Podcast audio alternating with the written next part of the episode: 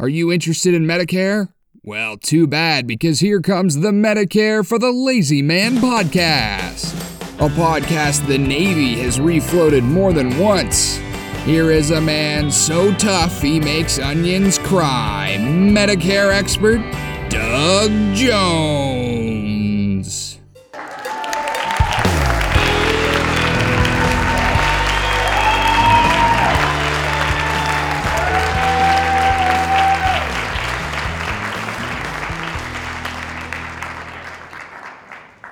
Well, well, well, look what we have here. It's another episode of the Medicare for the Lazy Man podcast. Oh, will they never end? Well, not as long as I have anything to do with it, they won't end. Hello, everybody. Thank you for joining us for another remarkable and thrill packed episode of Medicare for the Lazy Man podcast. This is another cold morning in Arizona. It's just one of those things. Winter is headed our way, and in the desert, cold weather comes sooner rather than later because uh, uh, there's nothing to hold, no moisture in the air to hold that uh, heat. So during the course of an average day, it might be warm and comfortable, but when the sun goes down, it's uh, it gets to be really chilly, and that's what happened this morning. So you may wonder why Randy and I are wearing sweatshirts. Now you would have no way of knowing that we're wearing sweatshirts, but we can see that we are bundled up against the cold Arizona chill in this uh, in this early winter and late fall uh, morning. So I'm hoping that it doesn't last long. Maybe it's just a cold snap that's going to uh, going to return to uh, normal temperatures shortly. That's what I always hope for. Anyway, you might have heard my Canadian nephew, Drew McMillan, explain that I am your Medicare expert. And that's what we're here for today to discuss Medicare. Typically, I tell people that uh, there's no reason to be concerned about the onset of Medicare or the approach of Medicare often people are afraid that they're going to make mistakes or they're not going to know what to do or they're going to worry about the proper decisions to make. And should they follow the proper timeline or should they fail to follow it then bad things will happen. But you can solve all of that angst by buying a copy of my book medicare for the lazy man. The 2022 edition is out. It's at barnesandnoble.com it's also at amazon and if you go to Amazon, you're going to find the hardcover edition, the soft cover, the paperback edition. You're going to find the electronic or ebook edition, like a Kindle version, for instance. That's the least expensive way to read my book. And you can also listen to the book on Audible.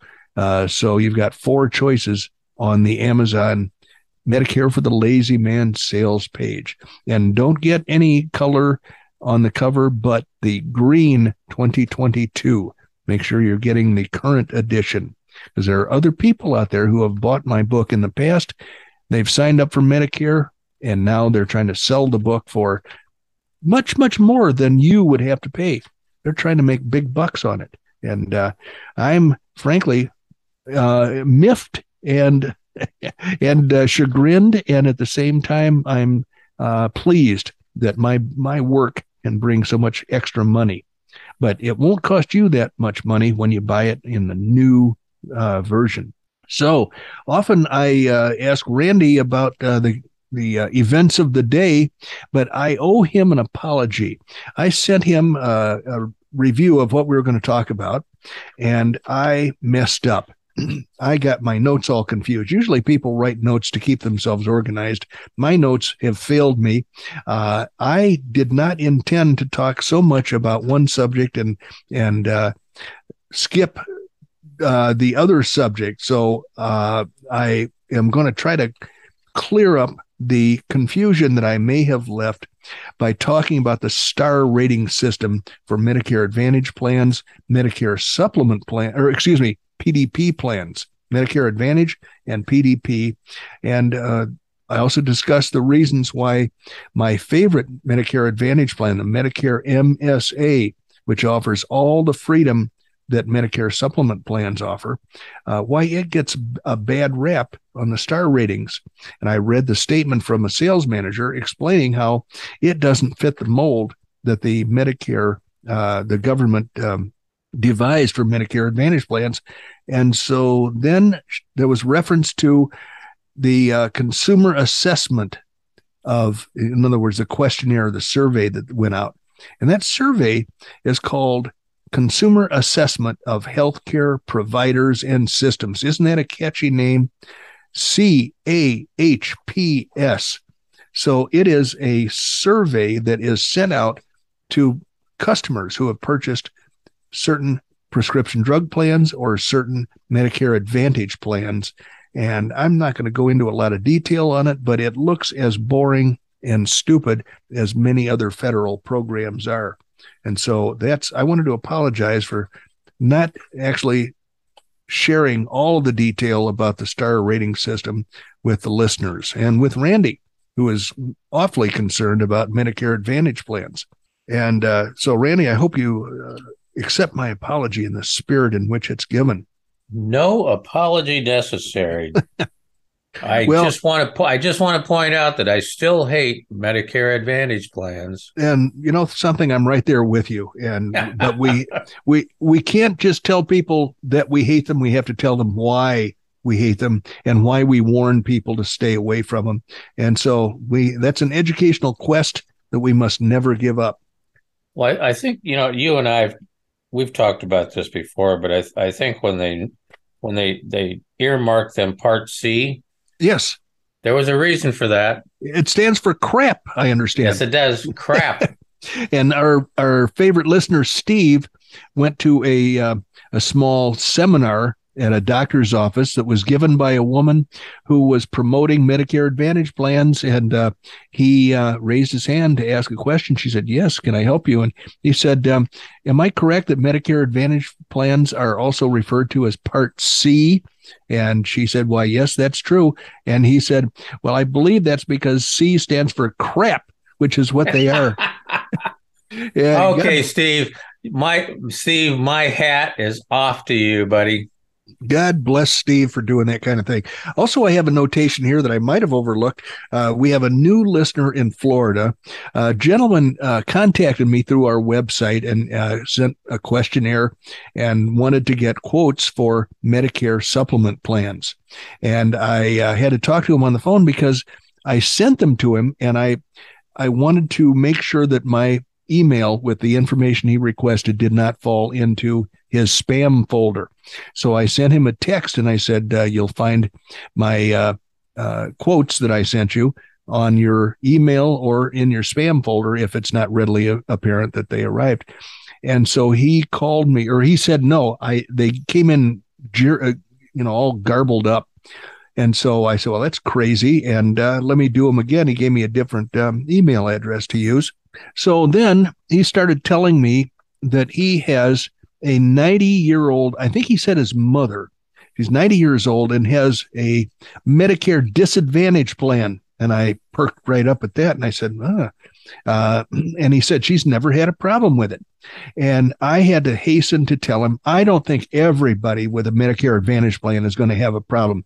It's just that the possibility is high enough that I warn people away because there's going to be a fairly large number of people that have problems, like we talked about the other uh, a couple of weeks ago with the uh, gentleman who's been using the Mayo Clinic in Florida. And all of a sudden, he receives a letter from the Mayo Clinic saying that they're never going to accept patients that have Medicare Advantage plans anymore. So just uh, go away. And uh, there are other uh, i talked about it uh, my newest client and one of my newest clients a 98 year old woman in wisconsin who retired she was a uh, an instructor at the I think the medical school, the Wisconsin University of Wisconsin Medical School. She taught there, and when she retired many years ago, they gave her as part of her retirement package uh, a free Medicare Advantage plan that they gave to a lot of retirees from the University of Wisconsin, and all of a sudden that plan just went away. They said, as of January 1st, you're not going to be covered with that plan. And so uh, her uh, nephew got in touch with me and said, look, we got to find something. And I was able to do that with a Medicare supplement plan that was so reasonably priced that uh, she is very, very pleased. And so this is a, a just a couple of examples of Medicare Advantage disappointment or Medicare disadvantage, if you want to say so. But anyway, hello to Joseph, our new listener in Florida. He said he listens to the podcast.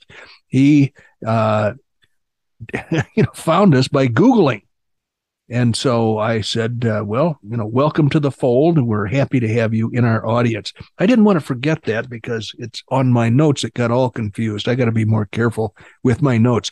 But Randy inspired me to move on to uh, bigger and better things. And so what I want to address today is a uh, little subject called betting on the golden age of colonoscopies. Randy said that this was a subject that interested him a lot. I'm getting a big thumbs up from Randy right now. Private equity invests in gastro docs. Boy, they're, you know, shorthand here is uh, interesting. So uh, the the overall headline here is "Patients for Profit: How Private Equity Hijacked Healthcare." Now, I don't think that's really true that private equity hijacked healthcare, but that's what this article is saying. And once again, betting on the golden age of colonoscopies, private equity invests in gastro docs. So, a woman named Mariel needed a new gastroenterologist. Having just moved back to San Antonio, the 30 something searched for a doctor to manage her Crohn's disease. And that's an inflammatory bowel condition that is successfully managed with medications and lifelong monitoring, including regular colonoscopies. Mariel booked an appointment and learned that she would be on the hook for $1,100 for a colonoscopy, about three times what she had paid for the same test in a different state. Almost three quarters of the bill would be a facility fee for the in office procedure at a colonoscopy clinic. Uh, the author of this uh, article agreed not to disclose Muriel's last name because she is concerned that speaking out might affect her doctor's willingness to manage her medical condition. Preventative colonoscopies are covered without patient cost sharing under the Affordable Care Act, but colonoscopies for patients with existing conditions, like Mariel, are not. Uh, a 2019 study found patients with inflammatory bowel disease, including Crohn's disease, in, occur Eh, they incur about 23,000 in healthcare costs each year. Medication treatments alone can cost tens of thousands of dollars annually. But shopping around proved frustrating. Although San Antonio has plenty of gastroenterology offices, more than two dozen of them are controlled by the same private equity group. In 2018, one of the nation's largest independent gastroenterology practices Texas Digestive Disease Consultants, announced a deal with Chicago based private equity firm Waud Capital to expand by offering management services to other physicians. At the time, the Dallas based practice had 110 locations, mostly in Texas, including San Antonio. All right, so Randy's paying careful attention to this because he's waiting for the punchline. Today, its management group, the GI Alliance, Gastrointestinal Alliance, operates in a dozen states with more than 400 locations and is growing fast. I'm sensing this article does not like free enterprise. That's just uh, the flavor that's coming through the printed page. So, with market dominance comes business opportunity to set and maintain high prices. It's pretty much the only game in town, Mariel says, except for the fact, Mariel, that uh, another doctor could move in and uh, provide these services at a smaller cost. And I'll bet you that people would start beating the path to that uh, doctor's doorway. This is uh, what free enterprise is all about.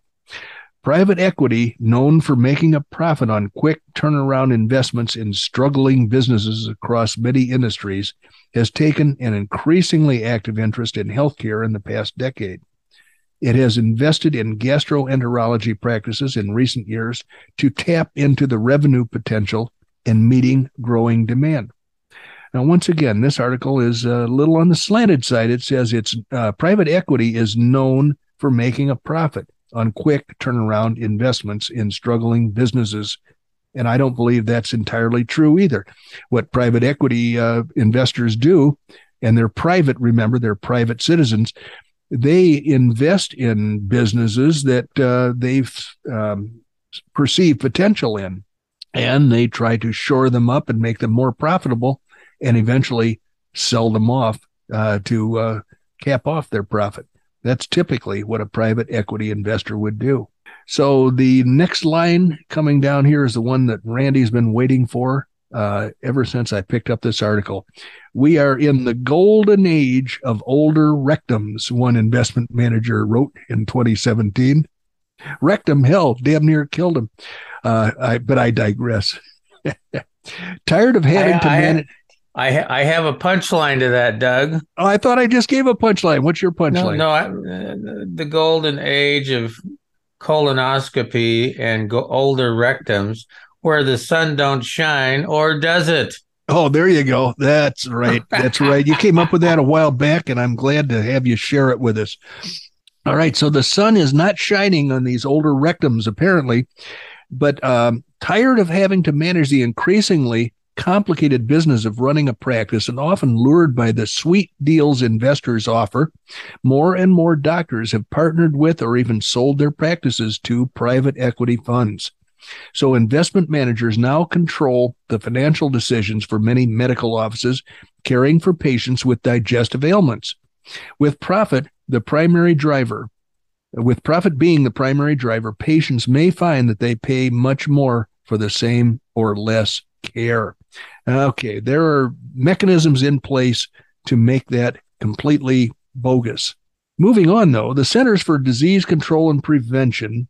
Oh, those are the guys that want us to wear masks all day and all night. Oh, yeah, I know those guys. They're uh, Fauci in his bunch.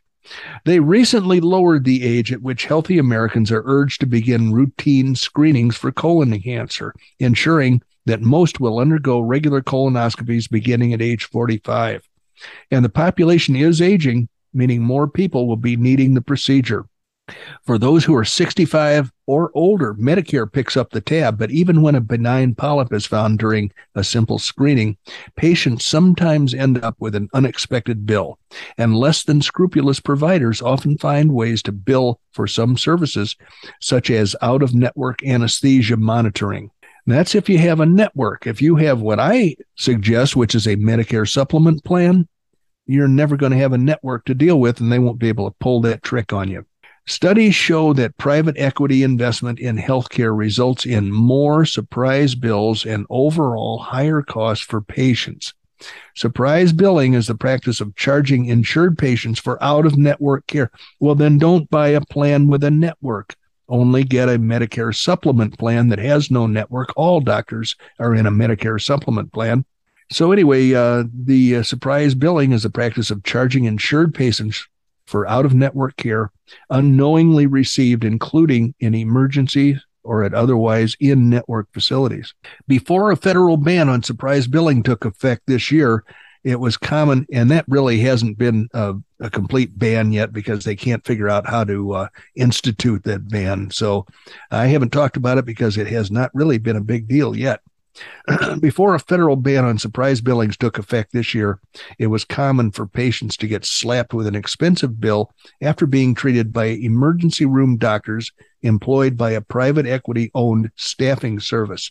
This is a problem that policy experts say was not a glitch, but rather a business model for private equity companies. Well, I happen to know a doctor who purchased or built and um, ran a um, an emergency room staff of doctors. And he wasn't a private equity guy. He was just an enterprising young doctor who had some business savvy. so I don't think it's necessarily a bad business model.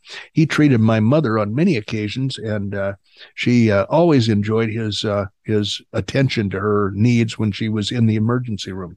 So the article goes on to say private equity is everywhere in healthcare. Really, this sounds like a headline that Randy might have written. Where the sun don't shine. Nearly 10% of the nation's 14,000 gastroenterologists were partners or in or employed by a private equity backed organization as of last fall. In 2021, the number of private equity acquisitions of gastroenterology practices grew by 28% over the previous year. According to a publication. Complex government regulations, technological innovations, and insurance industry practices have driven many gastroenterologists to sell shares in their practices, says a person who runs a consulting company for physician practices. Many physicians argue reimbursement rates are too low to keep up with complex negotiations with insurers and other rising costs of operating an independent practice. Private equity typically purchases a stake in a healthcare practice and then adjusts its operations to make it more profitable. It may switch to cheaper suppliers, shorten appointment windows, bill aggressively, or lay off staff, to name a few strategies. The kind of changes that save money at the expense of patient care. Ah, boy, you know, I, it pains me to read these articles by people who don't like private enterprise, but there's nothing wrong with taking a business like a medical practice and trying to make it run more efficiently. Sometimes they fail, sometimes they succeed. And frankly, patients will run away like chickens fleeing the, the uh, fox uh, if they don't like the changes that are occurring in that medical practice. It's not like in Russia where you have one doctor for the whole town. So in December, NBC News reported on how one private equity owned group of dermatology practices overbooked patients, lost test results, leaned on cheaper labor from physician assistants and nurse practitioners who may miss critical diagnoses. A study out last year from the National Bureau of Economic Research showed that when private equity owned a nursing home, patients were more likely to die in their first months there and much more likely to be prescribed antipsychotic drugs, which are known to increase mortality among the elderly. Taxpayer spending per procedure or service in a private equity owned facility goes up about 11%. Boy, they really hate the private enterprise system. I cannot believe that if a private equity firm owns a stake in a nursing home, that all of a sudden that's going to kill patients. That's uh, there are a lot of oversight uh, government uh, departments that oversee these things and establish criteria that these places are expected to follow. And there are a lot of checking, uh, a lot of uh, people checking on them to make sure that they're following the uh, steps that are, you know, the protocol requires. Private equity has shown a lot of interest in healthcare practices that perform high volume procedures, especially those with growth potential. Lots of people are needing injections in the eye for macular edema, and lots of people need colonoscopies. Lots of people need skin biopsies. so, apparently, those are the kinds of practices that uh, these doctors are, uh, or these uh, private equity firms are investing in. Uh, these are things that will only grow in volume over time as the population ages. Uh, this person said that usually the investors start by acquiring a well performing practice or a group of practices in one geographical area called a platform practice. It's well established. It has some brand recognition. It has good market reach, and there may be multiple sites. It has a lot of patients that are already affiliated with that practice. They buy that up, and there are opportunities for consolidation. Mergers create larger groups with more power to negotiate rates with insurance companies and charge what they would like. The possibility of capitalizing on the good name of respected practice alone may make it a valuable investment. This person said those medical practices are considered a short to medium term investment with an average period of three to eight years before the investors sell. They said the private equity firms are good at making their case to doctors, assuring them that they'll let the doctors do the medicine while the business people do the business. Doctors think if I'm going to survive, then I will either have to sell myself to a hospital or what is the alternative? The alternative is private equity. Well, I'm all in favor of private equity, so I think the person who wrote that article is misguided. I like freedom in America. I like the opportunity to invest in a business if you want to, and I want doctors to practice medicine. I don't want them to have to worry about the increasingly taxing business and insurance uh, regulations they have to put up with. But I'll bet Randy's going to tell me now the crickets have done something recently. Have they chirped, Randy? Yes, they have. Yes, they have. Okay. Randy's the not going to talk. The uh, the crickets have chirped. I, I usually keep them under wraps so as not to disturb the flow of the conversation, but they have indeed chirped. All right. Well, then in that case, it's up to you to uh, settle us up and write us on out of here. Let's let's bring her on home. So, thank you all for joining us. As always, we certainly appreciate you joining us because without you, it's not nearly as much fun as we have with you. And ultimately, that's what we do this for is, is really two reasons. We, we want to help make decisions with you as part of your Medicare life and your Medicare journey to keep you away from, oh, might I say, Part C. What does that um, stand for? It stands for crap. Or in the case of Wisconsin, you know, we there's I've heard I've heard that up in Wisconsin, the reason they call there's there's really a choice in Wisconsin. Either you can get Part C or you can get a lifetime supply of cheese. Ah, and, there you and, go. And bottom line, the cheese is worth a lot more than the Part C. It is the dairy state. That's that's for sure. You got that right. So anyway, that's that's my my observation about today's discussion. Right, Doug. I always I always ask people, right, Doug, DBJ at MLMmailbag.com. Visit the website. We'd love to see you on there too. www.medicareforthelazyman.com. I think ooh, Doug's already talked. Ooh, ooh. Yep, I hate to yes, sound like Officer Toody from uh, Car 54. Where are you? Oh, yeah, yeah. We've, we've been forgetting to do what your lovely staff has ordered us to do, which is to request to be, uh, to get a review, to oh, rate yeah. and review. Absolutely. We would love to have reviews because they really help us, uh, you know, in the context of the podcasting world and everything else as related to the internet and internet marketing. Uh, it's always good to have reviews because that is what is the proof in the pudding on the internet. So definitely, if you get a chance, give us a review. Go to Amazon, review the book, review you know wherever you can review it, review it because I you can also do it on YouTube because that's where we publish all the podcasts. So uh, ultimately, you can point your thumb up, give us a thumbs up in several different ways. But for today, let's go ahead and sign it off. You have just spent about 32 and a half minutes with Doug Jones, the anti insurance insurance guy, living in his fortress of solitude now behind Cave Creek, but originally an Oklahoma boy.